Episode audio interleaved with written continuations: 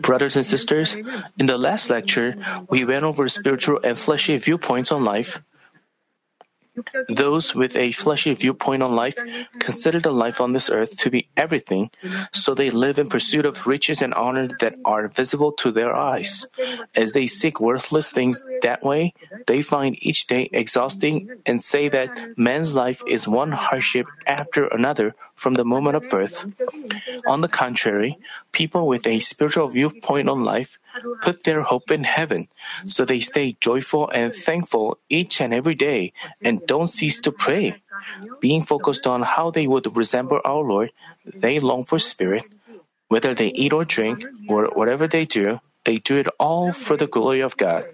By the way, Job's friend Eliphaz debated the word of God with a fleshly viewpoint on life. Eliphaz wasn't a person who clearly communicated with God.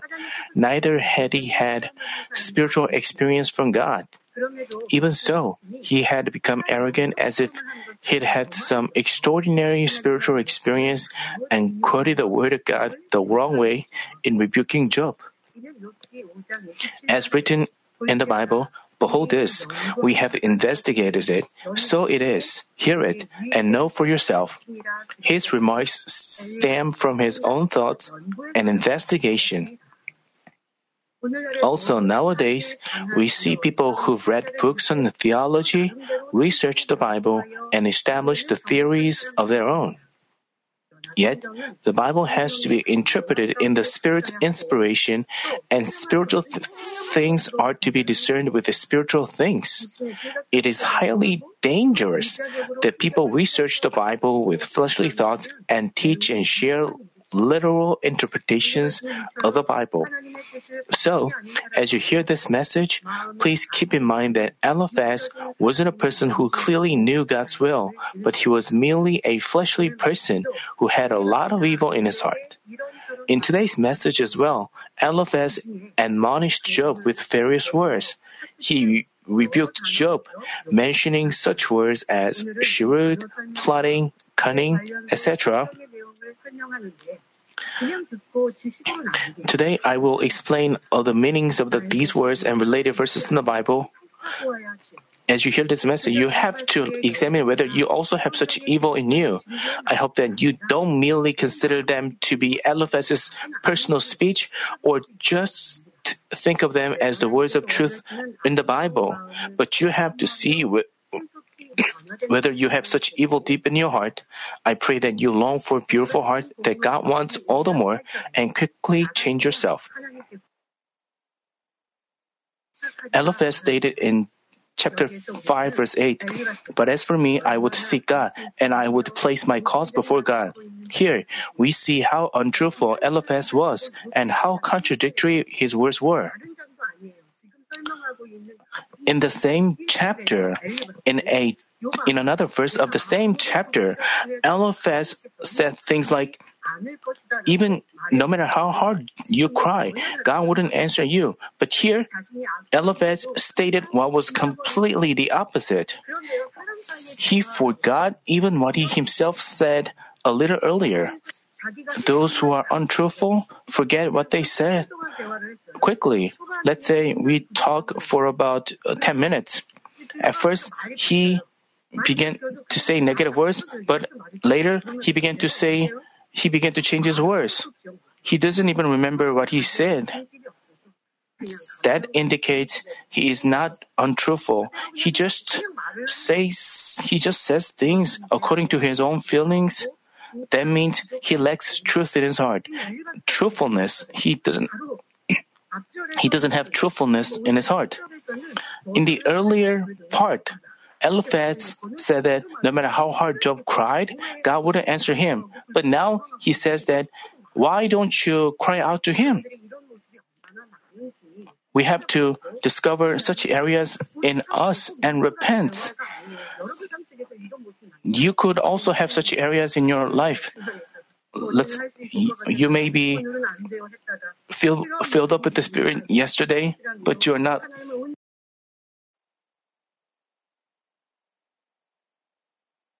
That's why you cannot receive help from God because you have a change of heart. Because you have a change of heart, many times because you have untruth by which you cannot communicate with God. But Eliphaz, with such untruth, he was admonishing Job with his untruth. He said like, he changed his words and said, If I were in your place, I would seek God. He but if Eliphaz had really been in Job's position, would he have asked God and received his answer as he advised Job? Even Job, who has who was blameless and upright, lamented and complained like that in severe trouble. How much more would it have been so with Eliphaz, who was evil enough to criticize and mock his friend in trouble? He would have gone further than just lamenting. He would have cursed and walked away from God. Eliphaz was a person with a fleshly viewpoint on life who believed that man is born for trouble. Those with such a fleshly viewpoint on life rely on their own strength rather than depend on God even in ordinary times. If Eliphaz was in trouble like that of Job, he must have resented God and there was no way he sought God's help. Even though Eliphaz seemed to be advising Job, his words were not truth, but obvious lies. Why were they lies? Even while he didn't do so, he advised another person to do that. That's why he was telling lies. We may have such attributes as well in our relationship with others. While we don't do something, we may advise others to do that. We may have such attributes. If we have such deceitfulness and cause others to stumble, I mean, for example, even some people say to others, if you pray, answers come while they themselves don't pray. This is deceitfulness. While they are filled with envy and jealousy in heart and practice lawlessness, if they teach others to cast off sins and envy and jealousy, this is deceitfulness. They themselves should first keep the word of God. Only then, as they teach others, they are accompanied by God's works and they can lead many souls to the way of salvation. Like the Pharisees in Jesus' time, Eliphaz spoke the truth with his lips but didn't demonstrate these. He was a hypocrite. We may have such areas in our life as well. As we go through this trial, you may think that that man is so evil, he left the church, he has no faith. But what about ourselves? We, we are also judging and condemning him. So, are we qualified to judge and condemn anyone? If we have ill feelings, um, this is all hypocrisy. Jesus said, uh, Jesus, as for the Pharisees and the scribes who didn't live by the word of God, Jesus rebuked them, saying like, You hypocrites, woe to you. He said of them, Therefore, all that they tell you, do and observe, but do not do according to their deeds, for they say things and do not do them. Even today, people of this kind profess God is almighty, He governs all life and death and blessings and curse. But once they face problems, they rely on man and the world. Asa, the king of Judah, acted in an upright way, relying on God until it had been 35 years since he ascended to the throne. He got rid of idols which God detests. As his grandmother served an idol, he deposed her from her position for fear that his people would follow her deeds. Also, when the Ethiopians came to attack Judah, Judah had an army of only 5.800,000, so it was a war impossible to win. At this point, King Asa earnestly cried out to God in prayer. As a result, God gave Judah a total victory. But afterwards, Asa had a change of heart. As Baasha, the king of the northern kingdom, came up against Judah, he took all the silver and gold in the treasures of the house of God, house of the Lord, and the king's house. He had them sent to the king of Aram, asking for his help. Even when he previously fought the powerful Ethiopian army, he triumphed. Relying only on God, but this time he asked a foreign king for help. F- king Asa was rebuked for this through Hanani. As we find in the Bible, for the eyes of the Lord move to and fro throughout the earth that he may strongly support those whose heart is completely his.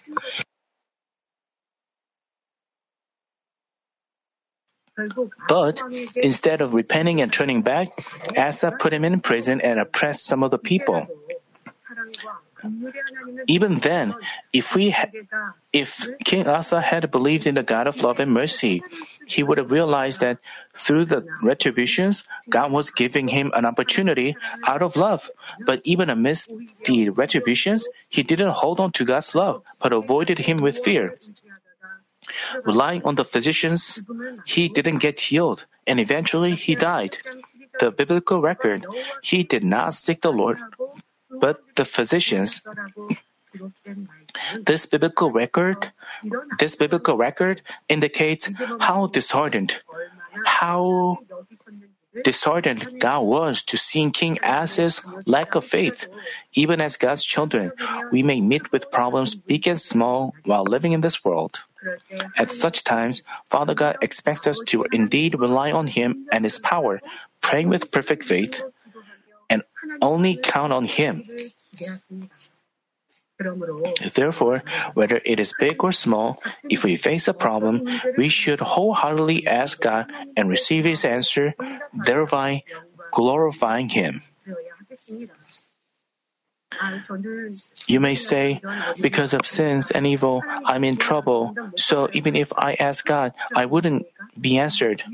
You shouldn't say that. Then what should you do? You should humble yourself and thoroughly repent and turn back. Then Father God would forgive you and He would uh, supply you with your needs. So Eliphaz's word was, I mean, Eliphaz didn't say those words just to rebuke Job. So, if we seek God hum- humbly, Father God would answer us. As I talked about the King Asa, when he was engaged in a battle that was impossible to win, he asked God, and Father God gave him a total victory to him. But later on, he became arrogant and he tried to do things in his own ways and try to rely on men. So Father God was disheartened and turned his face away from him. So he got diseased in his foot, so he died.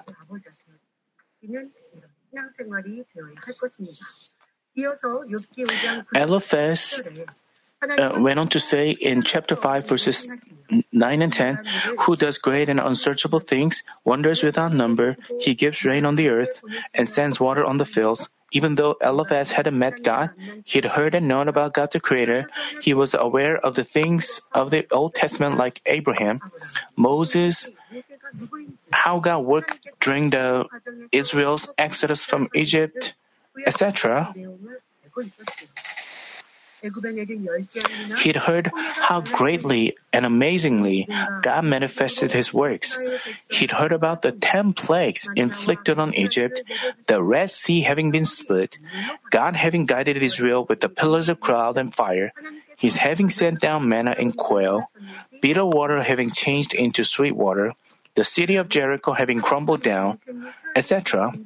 That's why he confessed that God did great and unsearchable things, wonders without number. Also, knowing that the Almighty God controls all things under heaven, plants and trees, and all nature, he stated that God gives rain on the earth and sends water on the fields. Next, what did Eliphaz mean in chapter 5 verse 11? So that he sets on high those who are lowly and those who mourn are lifted to safety. God exalts those who humbly lower themselves with the truth in the truth. Those who lower themselves in the truth refers to people who put themselves to death in terms of fleshly things like arrogance, pride, self-righteousness, and frameworks, just as Apostle Paul confessed, I die daily. As for such people who are humble and lower themselves, God exalts them.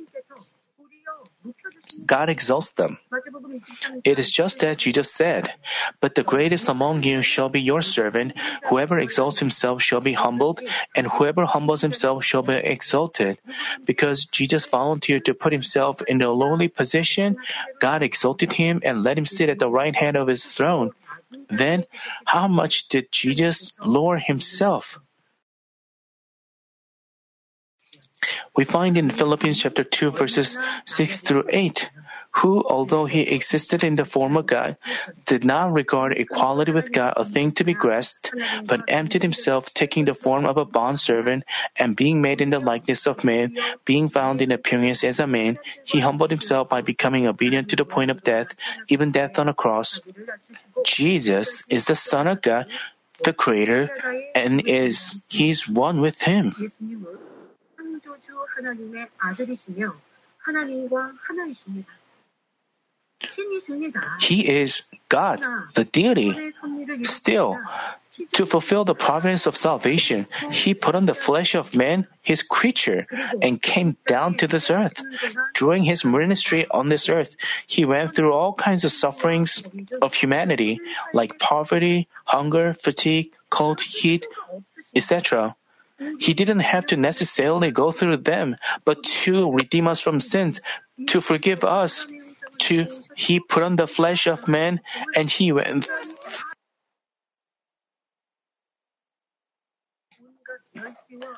while being holy without any blemish in spot, he experienced all kinds of contempt and harshness by his own creatures and faced harsh crucifixion like a vicious criminal.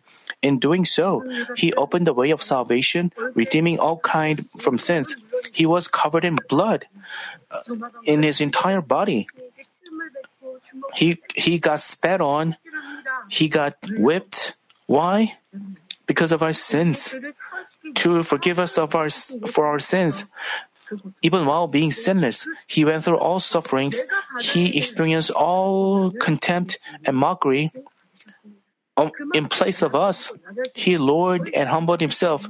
He put himself to the l- lowest position and obeyed. Delighted by this, God exalted Jesus as the King of Kings and the Lord of Lords. We should recognize that as we want to be exalted in heaven. Even during on this our life on this earth, we want to be recognized. We want to be blessed. We want to be recognized by God. But we refuse to lower ourselves. We refuse to sacrifice ourselves. We hesitate to serve others, even while, even so, we want to be recognized and exalted. This is not possible. We have to let our self, uh, we have to do as Jesus did. Only then our God is glorified. In doing so, we, we should live a life of service with all the humble heart. In today's passage, Eliphaz confessed that God lifts those who mourn to safety, but mourning in this verse doesn't signify fleshly grief, but spiritual mourning out of love for God.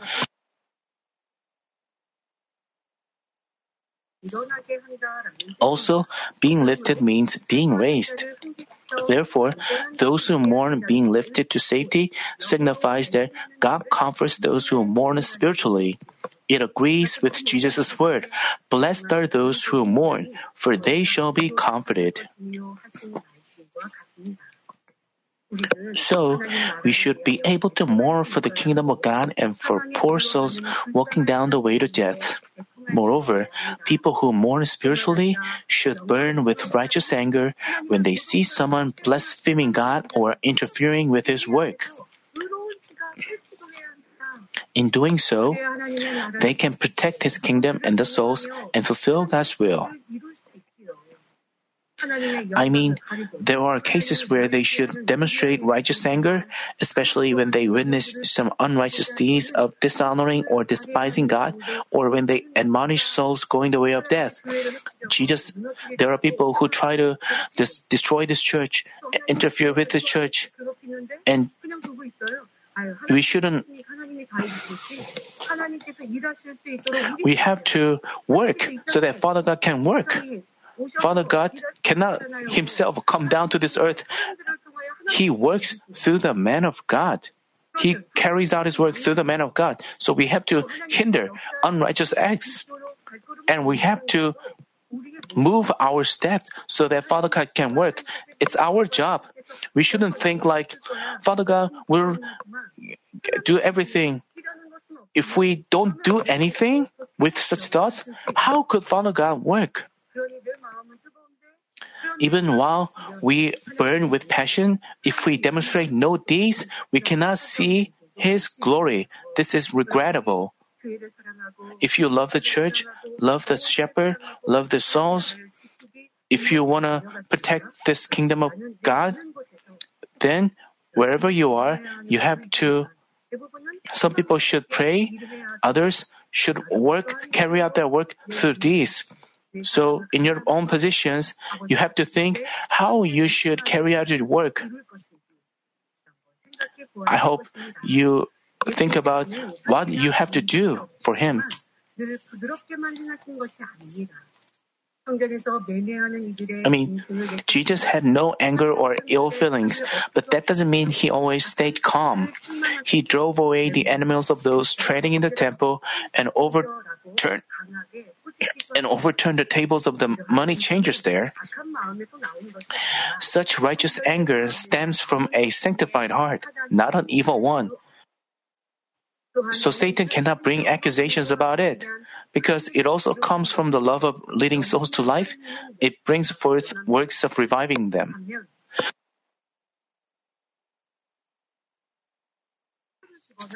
On the contrary, if we get angry out of ill feelings, we may hurt others or cause them to stumble.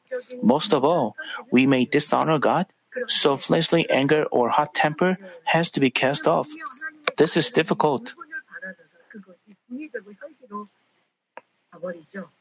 We may, because we have anger remaining in our heart, because we have insist on ourselves, even though we start things, I mean, as a result, we break peace and our relationships is ruined. So every moment we have to put ourselves to death with prayer. We have to thoroughly examine ourselves. We have to do the circumcision of our heart and do uh, work faithfully for the kingdom of God. We have to do both. We have to check how. If we have no righteous anger, uh, we cannot say we love the kingdom of God. When we advise others,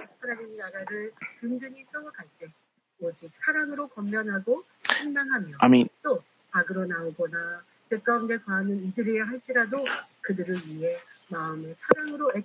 if we are able to mourn for the people uh, who, and then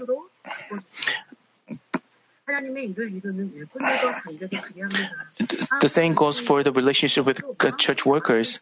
Even though we are passionate, if we have evil, if we insist on ourselves, we we shouldn't insist on ourselves. Only then what we do is for the glory of God.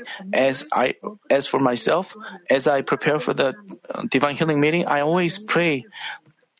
I always pray, Father. I hope that only you are glorified.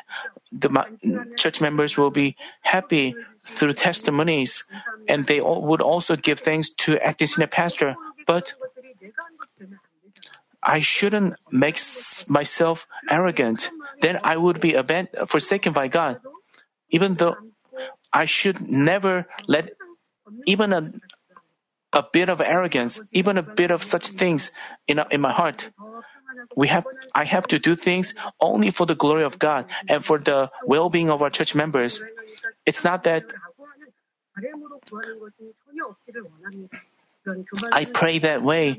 I pray that so that I would have no arrogance in me. I always pray that way whenever I ask for God's power.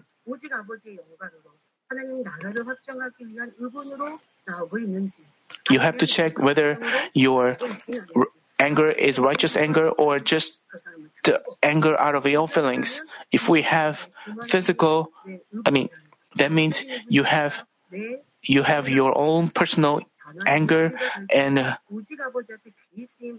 as we do so, we can be used greatly by God. Next, chapter 5 verse 12 says, He frustrates the plotting of the shrewd so that their hands cannot attain success. A dictionary defines shrewd as being clever in practical affairs, sharp-witted and keen, and spiritually, a shrewd man refers to a person who swindles others with unrighteous methods and makes himself more of that kind of man.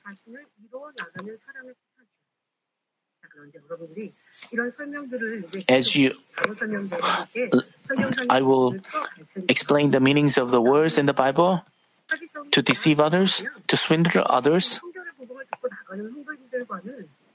You, you may think you have nothing to do with swindling and deceiving, but we have to look at ourselves deeply. Even though we physically don't take others' money away, even though we uh, physically swindle others, if we, you know, if we teach others while we ourselves don't do them, this also comes from deceitfulness. We have to discover evil deep in our heart. You may say you have nothing to do with such deeds. Our, our Manmin members don't swindle others or take away others' money, but you shouldn't think you have nothing to do with such words. But in your heart, you may um, try to you you pretend like you do things for others, but you, you may have such areas where you lack truthfulness. Uh, today I cannot go into greatest detail, but in your prayer you have to discover such areas. You, you, you should think you may also have such attributes in you, in your life. You have to listen to this message with such an attitude, then you will have greater awakenings. Korah and his followers who stood against Moses, Judas Iscariot who sold Jesus, and Ananias and Sapphira who deceived a servant of God all fall into this category. As a typical example, let us look over the shrewdness of Ananias and Sapphira. The members of the early churches would sell their positions and generously share with the needy. Ananias and Sapphira also intended to be part of such good deeds. But after this couple sold their positions, they hid some of the money and pretended like they offered everything. This is called shrewdness. To pretend like they were offering all and strong in faith, they deceived others, including a servant of the Lord. As Peter reproached them, the couple was cursed and faced sudden death. Actually, this wasn't a result of their single act of evil. Their evil deeds had already been piled up to the point where they couldn't get a chance of repentance. As an evil act of deceiving a servant was added, they face death. You may pretend like you are. This is the attribute of the flat man. Even while you achieve a little, you pretend like you achieved great, great things. You sh- exaggerate your achievement.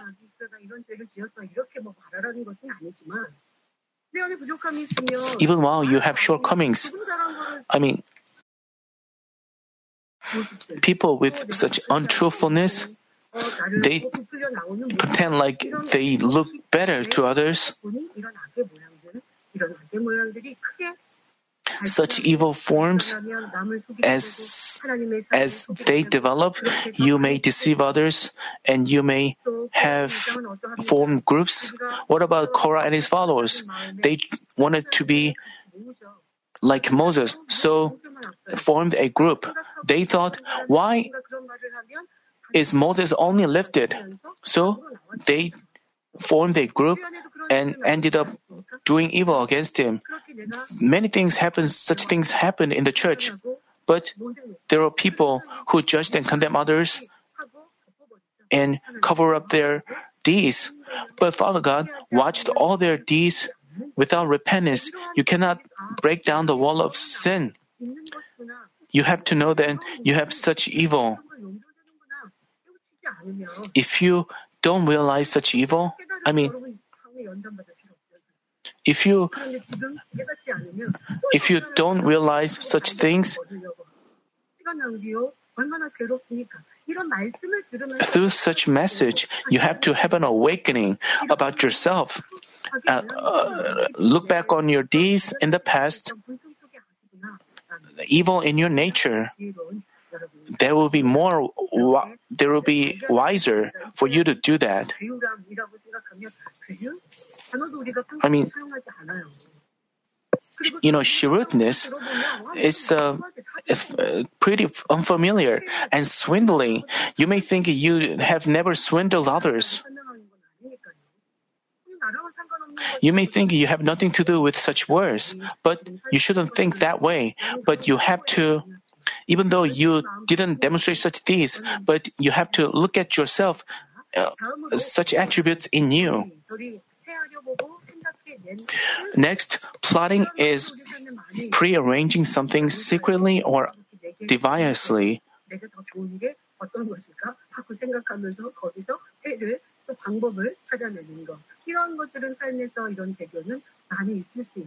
You may have such plotting.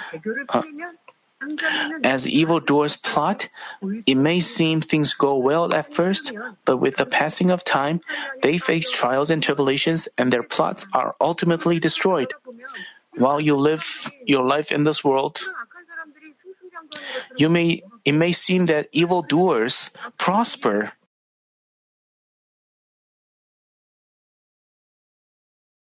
But in the end, I mean, I mean, the reason is God hinders what they try to do from being accomplished. On the outside, things seem to go well with them, but on the inside, they have no peace, and their anxieties, worries, and concerns don't go away. Let's say we've earned a lot of money, but if we have to live in anxieties with the money, it would be better to be poor and enjoy peace of mind in the truth. Also, even if we gain a lot of profit by plotting, eventually they disappear, and what's only awaiting us is the judgment. We may think they have more things and they seem to prosper, but they all disappear, and what only awaits them is judgment. Therefore, the Bible calls those who don't live in the truth stupid. Even if you don't plot, as we have thoughts and plans that don't agree with the truth, we may fall into shrewdness and stumble. But people with wisdom and understanding follow the right path in upright ways, and God protects those who live in the truth this way. Do any of you think I'm not shrewd and have plotted? Still, I'm in trouble, not being protected. You are not protected because you disobey the word of God, not walking the right path. For example, in many parts of the Bible, God tells us not to become guarantors for someone's debt. He said in Proverbs chapter 11 verse 15, He who is guarantor for a stranger will surely suffer for it, but he who hates being a guarantor is secure. In Proverbs chapter 17 verse 18, a man lacking in sense pledges and becomes guarantor in the presence of his neighbor. And in Proverbs chapter 17 verse 18, do not, do not be among those who give pledges, among those who become guarantors for debts. You have listened to such words a lot, but if you haven't obeyed them, Father God clearly uh, strictly prohibited us from being becoming a guarantor for another person. But if we do that, viol- violating this word, we cannot be protected. You may give an excuse saying you become a guarantor out of a good heart, but sh- there should be no excuse. You violated the word of God. Becoming a guarantor for someone is like promising that if we cannot pay his debts, we bear all the responsibilities for him. Thus, if we become a guarantor and things go the wrong way, our precious property may go away in an instant and we are left with huge debts. We may even lose our home, the shelter of our family. There are many cases where a person makes an enemy of his brother, close friend, or relative because of this. Thus, we have to recognize that asking someone to become a guarantor for our debts or becoming a guarantor for another person's debts, it's not true love. Having a desire to make a big fortune on a single occasion or become a millionaire overnight itself is an evidence of your harboring greed, and this is heart of untruth. In other words, you fall into shrewdness because of your greed. Jesus told us, Beware and be on your guard against every form of greed, for not even when one has an abundance does his life consist of his possessions. In Mark chapter 10, a rich young man came up to Jesus and asked, What shall I do to inherit eternal life? When Jesus asked him whether he kept the commandments recorded in the Bible, this man boldly confessed that he'd kept all the things that God commanded since he was young. Then, with love for this young man, Jesus pointed out one thing that he lacked. He said, Go and sell all you possess and give to the poor, and you will have treasure in heaven, and come, follow me.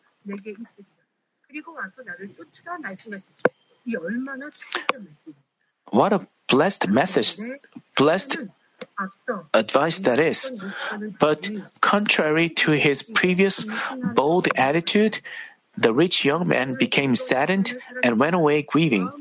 He led a godly life on the outside, but on the inside, he loved himself and money more than God.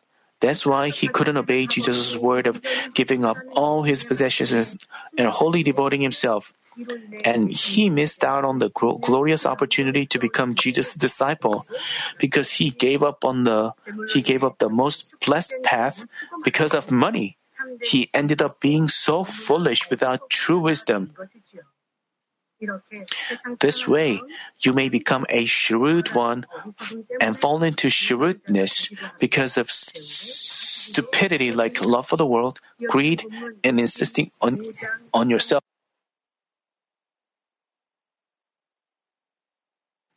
The Bible says, He captures the wise by their own shrewdness, and the advice of the cunning is quickly thwarted. By faith they meet with darkness and grope anew as in the night. Here, the wise in the verse refers to people who are sly and crafty, people whose inside is different from their outside, and who are double faced are slyly, sly and crafty. There are many times we don't recognize such slyness and craftiness. We don't know what's in the depths of our hearts. Many people don't know. While we are filled up with the Spirit, we, I mean, when someone points out our evil, you may refuse it.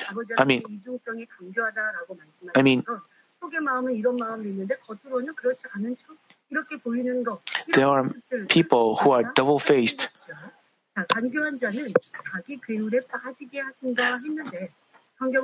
The verse says, He captures the wise by their own shrewdness. In the Bible, we find many of such cases. For example, being sly and crafty, the enemy devil and Satan instigated the religious leaders and Pilate to crucify our sinless Jesus, but this was a violation of the spiritual law. The wages of sin is death. By doing so, they opened the way of salvation for mankind. So the enemy devil and Satan fell into the trap that they themselves set. Also, Haman, an official of the kingdom of Persia, slyly and craftily plotted an evil scheme to kill Mordecai and annihilate the Jewish. But as Esther, the queen of the kingdom, offered fasting and showed deeds of faith, God worked. While Mordecai and the Jewish were saved, Haman, who plotted an evil scheme, faced death. Haman was previously recognized by king. He was exalted by him. But one day, because he was re- well, he wanted the king to recognize and exalt him even more. He said to the king, like,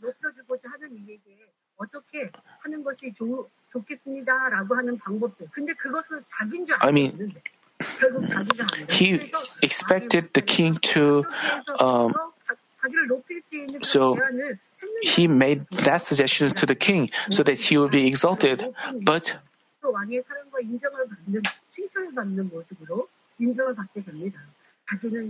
I mean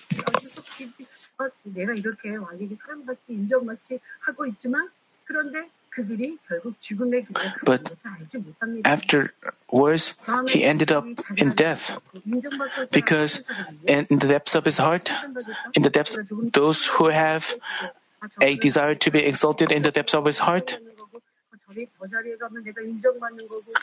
those who expected to be, they calculated things this way and that way. But in the end, they are lowered and humbled.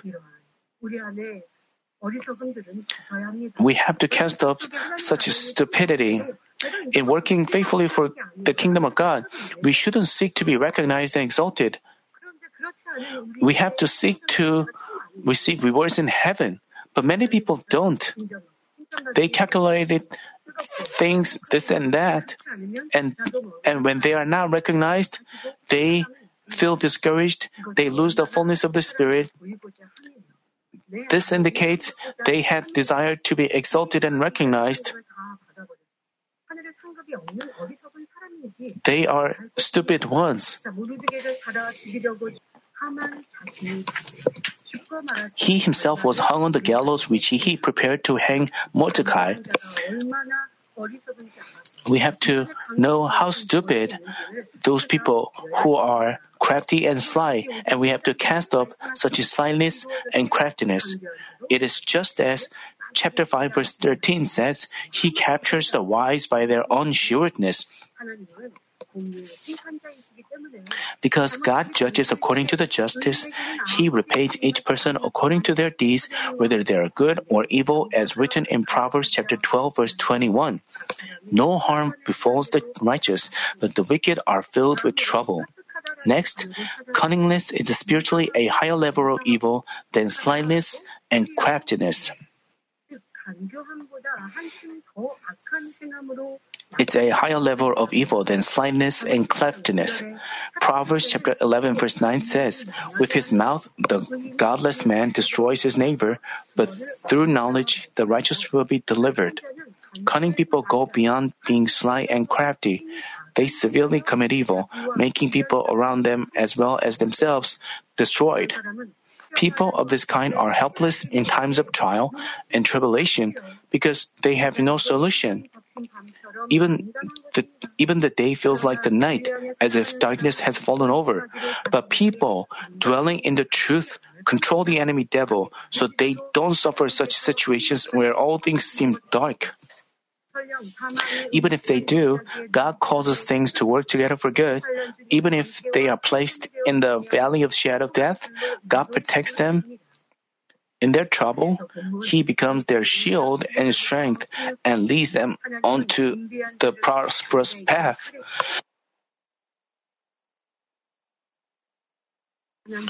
The Bible says, But he saves from the sword of their mouth, and the poor from the hand of the mighty, so the helpless has hope, and righteousness must shut its mouth. The poor here does not signify people who are sorrowful and distressed physically, but those who are spiritually. As God's children face trials and tribulations, they may first search for things to repent of and cry out to Him. And such people are called poor in the verse. You may say, I'm in trouble, I'm in distress, so I am sorrowful.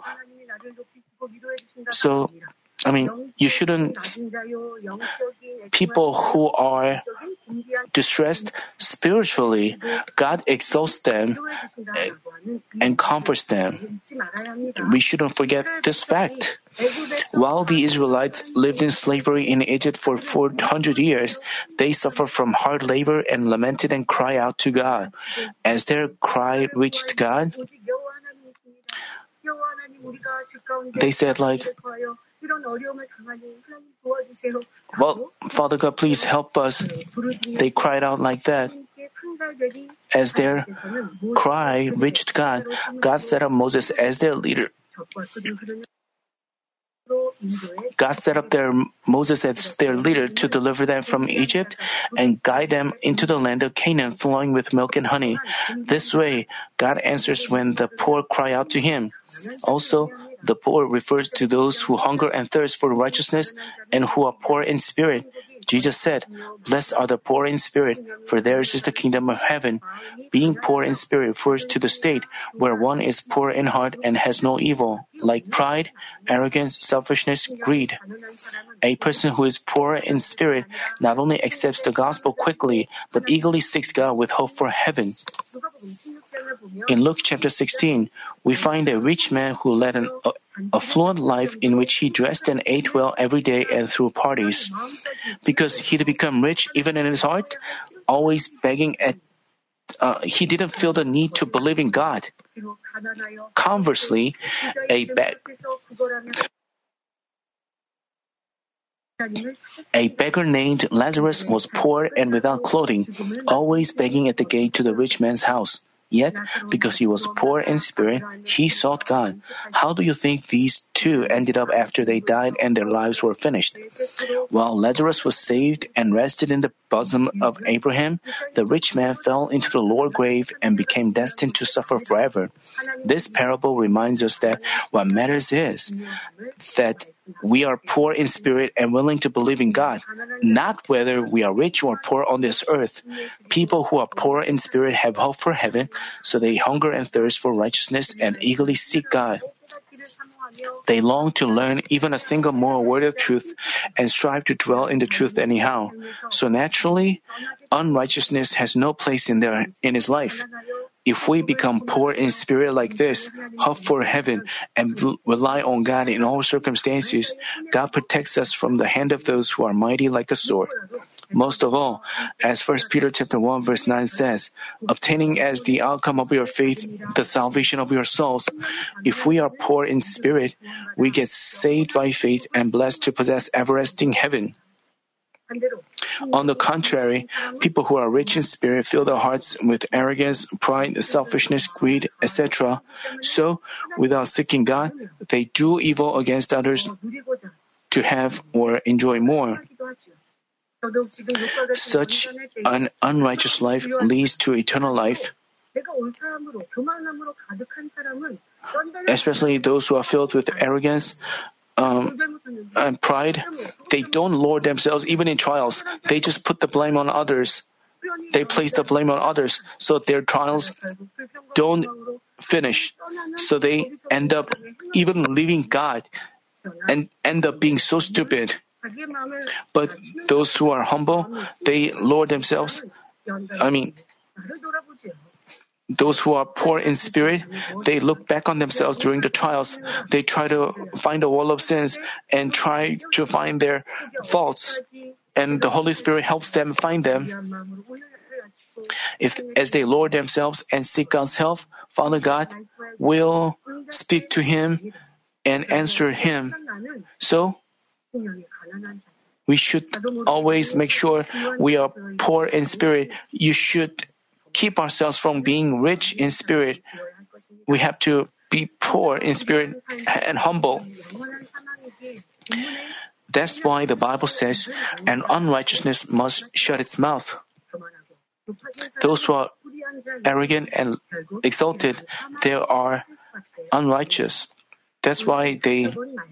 Today, we went over the verses in which Eliphaz admonished Job, quoting the word of God. Please keep in mind that as Eliphaz said those words, he intended to advise Job to look back on himself, but at the same time, he meant to judge Job as follows Hey, Job, because you are shrewd, sly and crafty and cunning, you are in such trouble. How evil that is. Job had no strength to get back up, but Eliphaz used all kinds of evil words in rebuking him. You are this kind of man. That's why you are in trouble. He was criticizing Job. We shouldn't be such people, such a person. So we should have. I just explained the words on shrewdness, plotting. You shouldn't. You shouldn't think I have nothing to do with them. But let's take this for example. You have your favorite food. You gather you meet up with other people and you have your favorite menu in mind. But if you say things like, uh, while we love a specific uh, dish, we you may speak. Uh, this also f- falls into the category of uh, craftiness. If you have such evil in your heart, it may keep growing in you. If that grows bigger and bigger, you try to exalt yourself and you become a hypocrite and you teach others while you don't demonstrate these and as you don't pray and refuse to change yourself, you end up taking away others' possessions and you end up swindling others. You may, th- Manmin members don't physically swindle others don't physically take away others' belongings.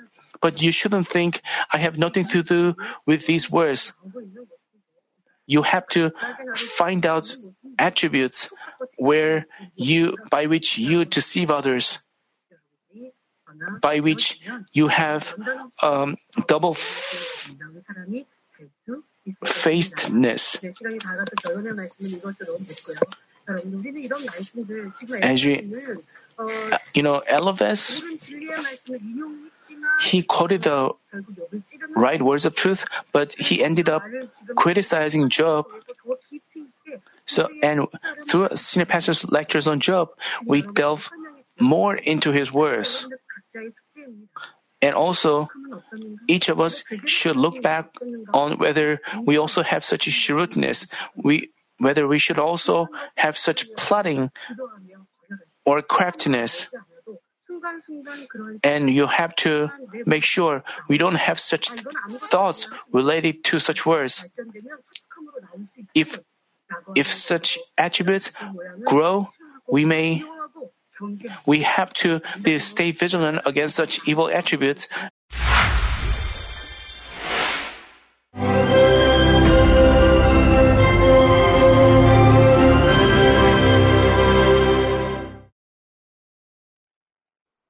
Hallelujah. Almighty Father God of love, please lay your hands on all brothers and sisters receiving this prayer here in attendance. Lay your hands on all the members of the branch churches and local sanctuaries, and all the GCN TV viewers, and those who are watching via satellites, cables, and internet all over the world, transcending space and time. Plant faith in their hearts and drive out their negative thoughts and doubts let all the trials and afflictions leave them. By the fire of the Holy Spirit, from head to toe, scorch their sick and affected parts, including all cells, tissues, and nerves, all internal organs and intestines. Let the light of creation come upon them. In the name of the Lord Jesus Christ, I command the enemy devil and Satan, all diseases, germs and viruses, and infirmities, go away. Let the light shine on them scorch their incurable and long-term diseases by the fire of the Holy Spirit. Burn all kinds of endemic and contagious diseases like malaria. Be cleansed and made well.